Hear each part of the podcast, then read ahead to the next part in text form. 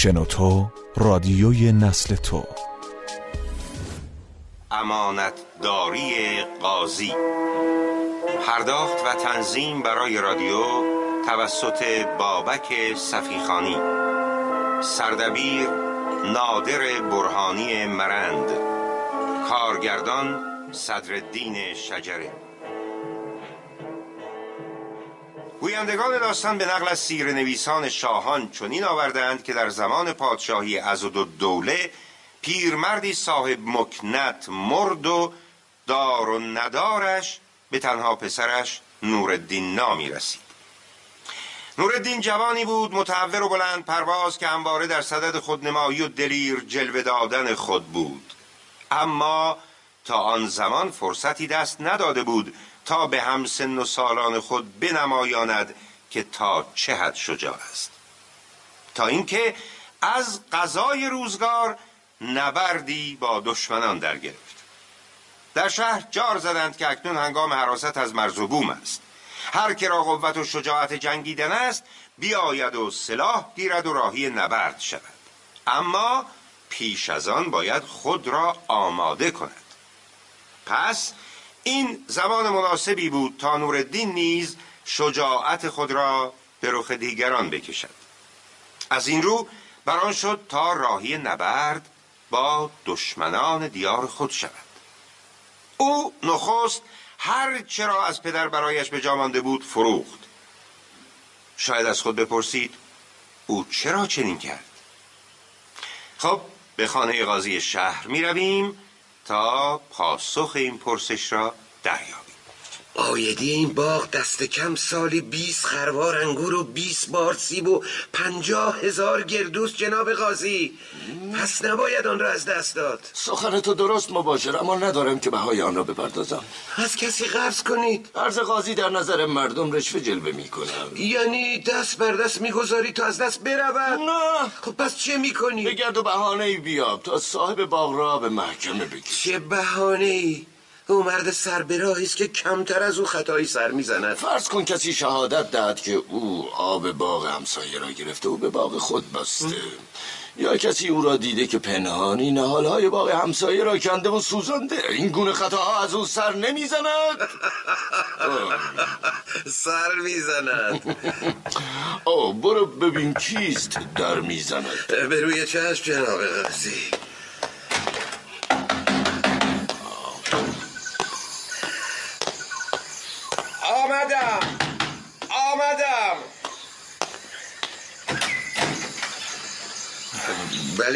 چی می‌خواهی؟ جناب قاضی تشریف دارند کارت چیست؟ این کوزه ها را آوردم تا به رسم امانت نزد قاضی گذارم این کوزه ها قابل است که بخواهی آنان را به امانت دست کسی بسپاری؟ این کوزه ها پر از سکه سکه؟ هاری سکه بیا داخل یا الله یا الله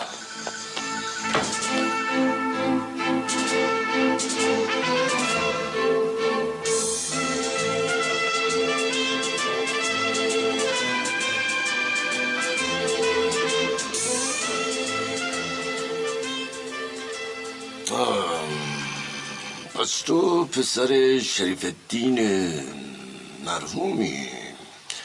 خب حکایت این کوزه چیست؟ حازم نبردم. آفرین بر تو جوان دلاور آفرین. خب؟ برای اینکه هنگام رو در رو شدن با دشمن دغدغه مال و منالم نباشد هرچی را از ملک و اقار پدری مانده بود فروختم و سکه کردم و در این کوزه ها ریختم تا نزد کسی به امانت گذارم. آفرین. بسیار با خودم نیشیدم و گفتم چه کسی امینتر از جناب قاضی؟ از این رو به خدمت آمدم که اگر بپذیرید این سی هزار دینار به امانت نزد شما باشد تا من بروم و تکلیف دشمنان را یک سره کنم و باز کردم خدا خیرت دهد جوان. خدا خیرت دهد که آسایش خود را رها می‌کنی و به جهت حفظ ناموس و مرز و بوم این مردم جنگ با دشمن را برمیگزینی. به خدا اگر نیتت جز این بود بار سنگین امانت را به گردن نمی‌گرفتم. اما اکنون که ما پیران و زمین گیران نمی‌توانیم چون شما جوانان غیور سلیح در دست گیریم و به کارزار رویم و حق دشمن ناحق را بر کف دست ناپاکش گذاریم.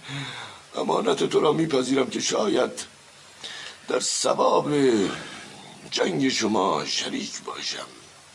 خدا خیرت دهد ای سلف خلف. خدا خیرت دهد. اما خیالت آسوده باشد که چون دو چشمم از امانتت حراست می‌کنم. سپاسگزارم جناب آقا چه عجله است. بنشین تا با پیاله شیری شربتی چیزی گلوی خود را تازه کنی. نه باید با شتاب بروم که خود را به سپاه برسانم. به جای من نیز. تیری به سوی دشمن رها کن که الله به میان دو چشمش بنشیند. انشاءالله. بدرود. خیلی پیش فرزندم. خیلی پیش.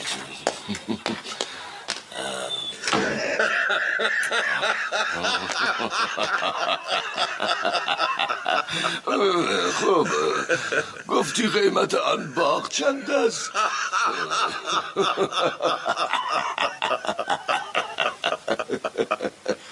باری دوستان. بدین گونه نوردین خوشباور گوشت را به دست گربه سپرد و راهی نبرد با دشمن شد. این گذشت تا چهار سال بعد.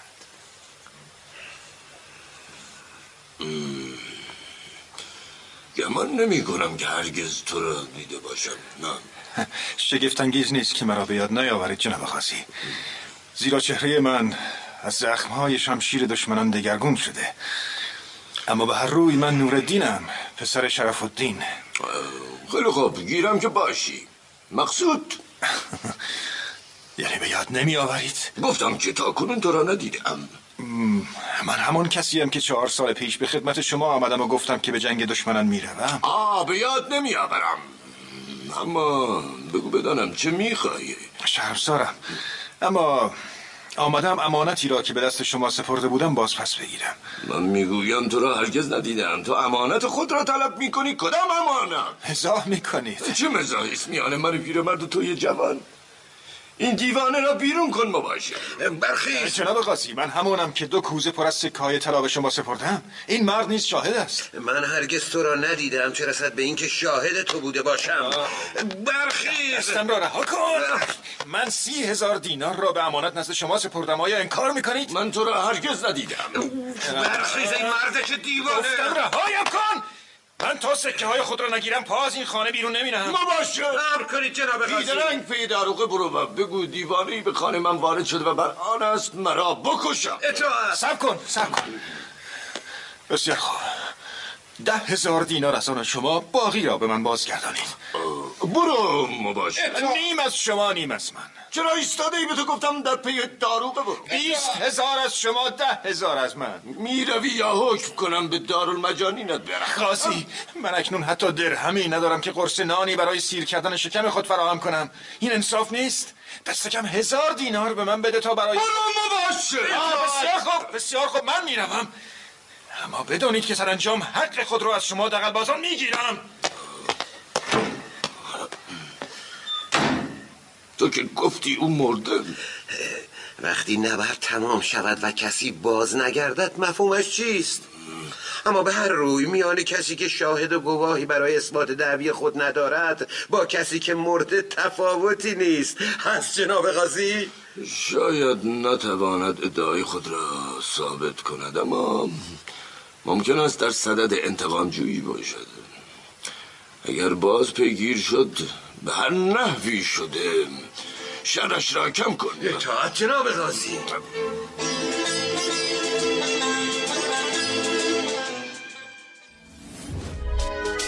کانال شنوتو را در تلگرام و اینستاگرام دنبال کنید.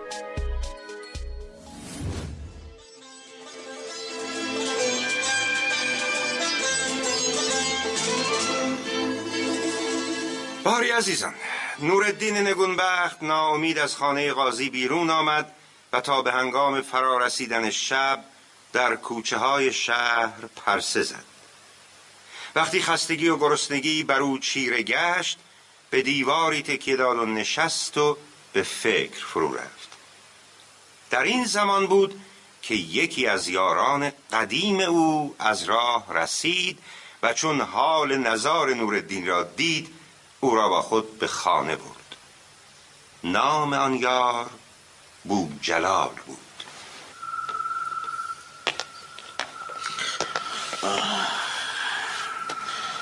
ما همه میپنداشتیم که تو کشته شده ای. به کاش مرده بودم. بیشک این سالها بر تو بسیار سخت گذشته. سه سال تمام در بند دشمنان بودم. اما چنان بر من سخت نگذشت که امروز بر من گران افتاد. آیا از او رسید هم گرفتی؟ من ابله میپنداشتم او امین مردم است و نیازی به گرفتن رسید نیست. شاهدی داری.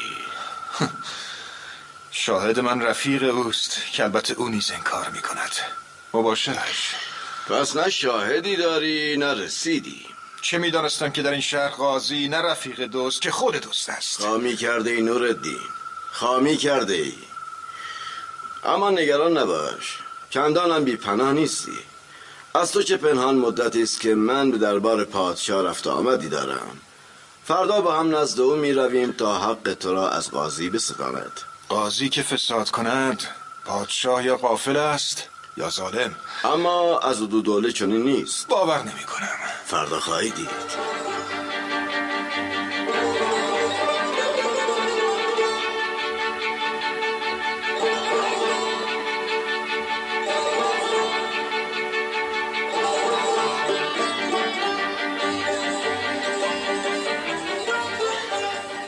پس نه شاهدی داری و نه رسیدی.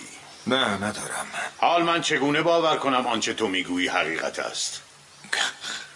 این هم از پادشاه عادل شما بود چلال برویم. سب کن ببینم چه می‌گویی من. حقیقت را. من که به تو گفتم در شهری که قاضی ستم کند پادشاهش یا غافل است یا ظالم. او را اف کنی سرورم. خشمگین است و نمی‌داند که چه می‌گوید. آه، پس در نظر تو نیست من دیوانم که نمی‌دانم چه می‌گویم. آری آری من دیوانم. من دیوانه بودم. وگرنه از برای حفظ تاج و تخت این مرد به جنگ دشمن نمی‌رفتم که این گونه از ضرب شمشیرش چهرم همچون زمین شخ خورده شود. زبان بدان میگی نوردین مگر دروغ می‌گویم؟ اگر دیوانه نبودم با اسارت خود می ساختم و بیگاری و کوهکنی برای دشمن را به نفس کشیدن در سرزمینی که چون حق خود را طلب می‌کنی دیوانت می‌خوانند ترجیح می‌دادم. مرا نیازی به این پادشاه نیست. او برای حفظ علیکه خود محتاج ابلهانی چون من بوده تا بروند و جان خود را به خطر اندازند. اما من به او نیازی ندارم. بار دیگر می‌روم و سکه های خود را از قاضی دزد این مرد طلب می‌کنم. اگر داد که هیچ اگر نداد خانش را با آتش می‌کشم.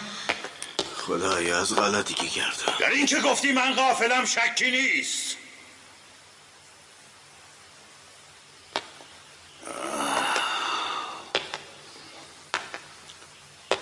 زیرا اگر غافل نبودم گماشتم به کسی که جان خود را در کف اخلاص گرفته ستمی چنین آشکار نمی کرد پاکبازی تو گواه راستی توست. و این را بدان که دیگر هرگز بر آن تخت نخواهم نشست مگر اینکه حق تو را ستانده باشم. اما ای جوان اگر هر کسی از راه برسد و بی شاهد و گواه بر کسی آن هم کسی چون قاضی شهر تهمت زند و من چشم بسته بپذیرم که سنگ بر سنگ بند نمی شود. آیا من که بارهای بار تا دم مرگ رفتم و سه سال تمام سنگ های اسارت دشمن را بر گرده کشیدم هر کسم بیا و بنشین و از روزگار اسارت خود برای من بگو. من نیامدم تا قصه گویم من به تو چه گفتم؟ گفتم من بر آن تخت نخواهم نشست مگر حق تو را بستانم. پس آسود خیال باش.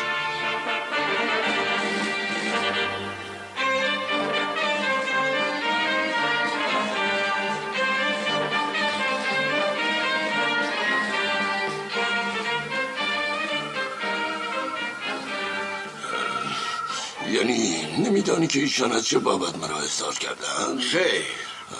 از سبب احزار آگاهی ندارم.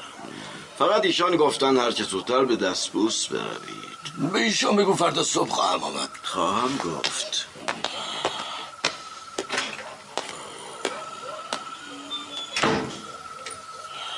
نگرانم کرد. مبادا نوردین به تظلم رفته باشد. بفرستم که به تزلم رفته باشد. چه مدرکی دارد که دعوی خود را اثبات کند؟ آنچه صد البته اما دستگم پادشاه را به من بدگمان خواهد کرد. بدا به حالش که چنین کرده باشد. در کار او تفحص کن تا بدانی کجاست چه می‌کنه اگر ضروره افتاد باید او را بکشی.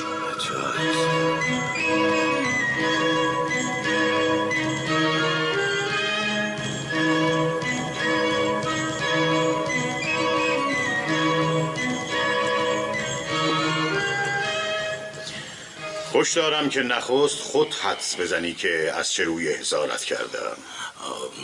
چه ارز کنم شهریارم؟ من علم غیب نمی‌دانم.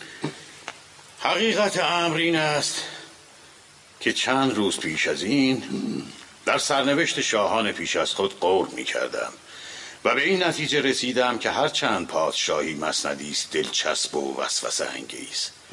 اما خطراتی با خود دارد که بر هیچ مسند و مقام دیگری آرز نمی شود. سخنی است حکیمانه.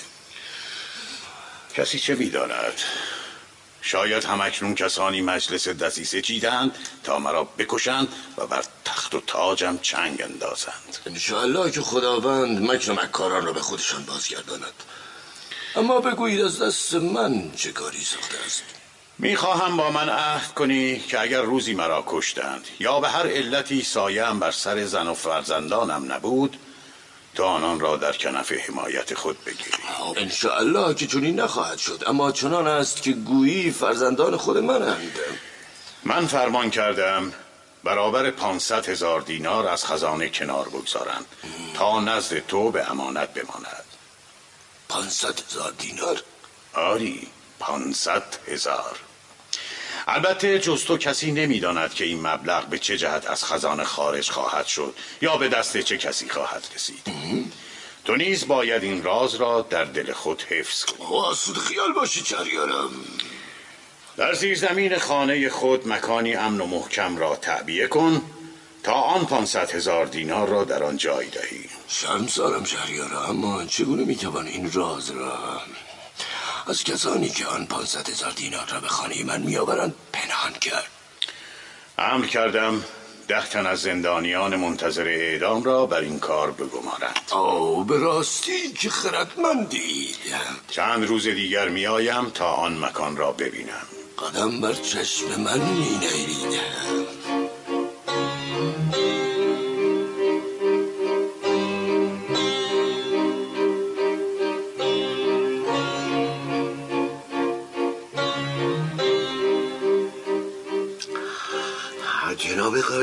حتی من نیز نباید بدانم از دو دولت چه روی شما را احضار کرده؟ عهد کردم که در این باره سخنی با کسی نگویم. جناب قاضی با من از عهد و پیمان نگویید که گستاخ شده ای گدای پاپتی. دیگر نبینم و نشنوم که پای خود را از حد گلیمت درازتر کرده ایم. هنوز هم اگر بخواهم به آسانی روانی زندانت می‌کنم که تا ابد هم نشین سیاهی باشی. من قصد جسارت نداشتم جناب قاضی. فقط میپنداشتم آنقدر به شما نزدیک شدم که در رازهایتان شریک. پندارت به خطاست. این بار راز راز پادشاست نه آن جوانک ابله یا به مانند او با این مبلغ به میدان فعله ها می روی و یک بنا و سه فعله را وعده می گیری تا فردا به اینجا بیایند. خیر است. نیت تجدید بنا داری؟ فضولی موقوف. ده هزار خشت پخته و سه خربار آهک و پنج تنور خاکستر هم فراهم می کنم قصد ساروج کشی داری؟ گفتم فضولی موقوف. اطاعت. در امر کنید. کسی را اجیر کن تا جوانک را بکشد قطعی است؟ قطعی. هنوز که از او خبری نیافتم. هر جا هست بیابند و بکشندش اطاعت اطاعت.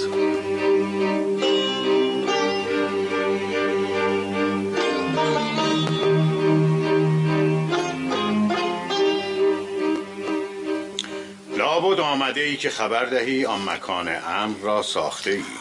فرموده بودید قدم رنج می کنید اما نیامدید. آمدم که بگویم امر شما اجرا شد.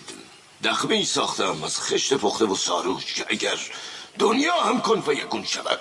آن دخمه پابرجا میماند. مبالغه می‌کنی قاضی؟ بر روی تا آنجا که در توان هنر بنایان بوده آن مکان را استوار ساختم. پس امروز برو و فردا بیا تا آن پانصد هزار دینار را به تو تحویل آه، اطاعت سرورم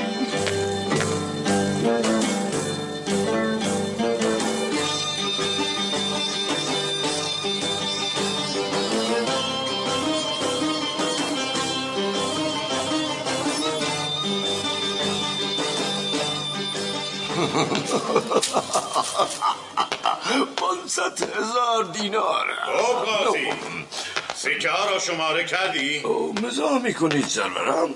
مگر می‌توانم به تنهایی این همه سکه را بشمارم؟ از این گذشته چرا سکه هایی را که از آن من نیست بشمارم؟ همان گونه که تحویل می‌گیرم تحویل میدم باری چه نیازی است به شمردن اما فرض کن دشمنی آمد و شهر ما را گرفت و مرا کشت و زن و فرزندانم را به اسارت برد. تو با این سکه ها چه می‌کنی؟ ثبت می‌کنم تا فرزندانتان را آزاد کنند. آنگاه امانت را به آنان پس میدم. فرض کن که تمام فرزندان مرا نیز کشتند. او این سکه ها را به وارثانشان میدم. اگر وارثی نداشته باشند؟ و همه را به خیرات می‌دهم تا ثوابش آید و واصل روح شما شود. آفرین بر تو. شهریارا عرضی دارم. چه شده بوجلال؟ باید در خفا بگویم. بگو که دیگر هیچ چیز از ما نزد قاضی پنهان نیست. او این سبب افتخار من است جوانی که گویا به تازگی از بند دشمنان رسته آمده و اصرار میورزد تا شما را ببیند. بگو بیاید. بگو بیاید که اسیران از بند رسته ولی نعمتان مایند. اطاعت سرورم. این جوانان از جان گذشته اگر نبودند این تاج و تخت هم نبود. چون این نیست قاضی. کجایی قاضی؟ آری آری. خدا خیلی شدد از این سویا جوان. نور الدین توی فرزندم؟ تا کنون کجا بودی؟ و سرانجام مرا به یاد آورد. مگر ممکن است من تو را از یاد برم؟ شهریارا این جوان یکی از نیکو خسالترین جوانان این شهر است. پدرش چه مرد شریفی بود. از غذا این جوان پیش از رفتن به کارزار سی هزار دینار را به امانت نزد من سپرد تا برای او حفظ کنم. خدا را شکر که به سلامت آمد تا این بارگران را از دوش من بردارد. شهریارا هرچند امر شما مطاع است و در اجرای آن نباید درنگ کرد اما اجرای فرمان الهی مسبوق به هر امر دیگری است. اگر رخصت دهید من و این جوان برویم تا من امانتش را به او رد کنم. آنگاه باز کردم. چرا بار نخست که به سراغ امانتش آمد؟ امانتش را به او رد نکردی. یعنی شما از این امر با خبر بودی؟ پنداشته ای این بساط را از بحر چه چیدم از بهر چه چیده؟ تو به طمع دست یافتن بر این پانصد هزار دینار به وجود امانت این جوان اعتراف کردی تا مبادا او نزد من از تو شکایت کند و من بر امانت داری تو شک کنم آیا جز این است؟ یعنی این همه بازی بوده؟ سکه های او را چه کرده ای؟ اون سکه ها که خرج شد اما اما برابرش خواهم پرداخت کی؟ به محض اینکه پایم به خانه برسد اما آیا حفظ این پانصد هزار دینار را به من می سپاری؟ رفت شده ای قاضی مرا عزل می کنی؟ بی تردید مرا می کشید این مجال را به تو می‌دهم که زنده بمانی تا اگر ستمی بر کسی کرده ای رضایتش را جلب کنی اگر توانستی که هیچ اما اگر نتوانستی به زندان می‌روی. او جلال گوش به فرمانم سرورم. قاضی را تحت الحفظ تا خانهاش همراهی می‌کنی تا امانت این جوان را به او برگرداند. پس از آن در جز جز اموالش تفحص می‌کنی تا دریابی که هر یک را از چه راهی فراهم کرده.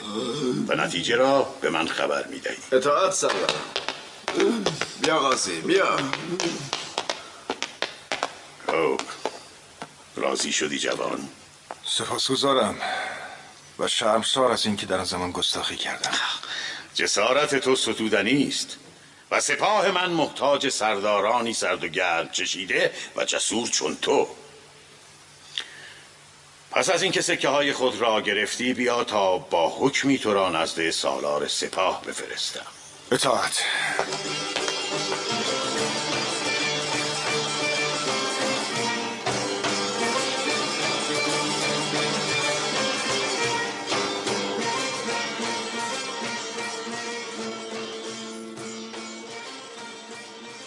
امانتداری قاضی. پرداخت و تنظیم برای رادیو توسط بابک صفیخانی. سردبیر نادر برهانی مرند. کارگردان صدرالدین شجره.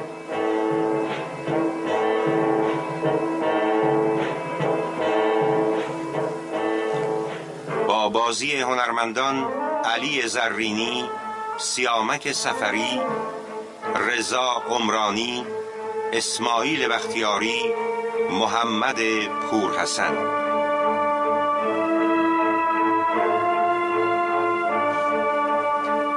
افکتور فرشاد آزرنیا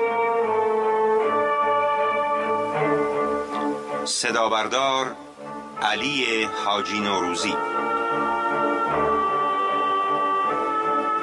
تهیه کننده محمد مهاجر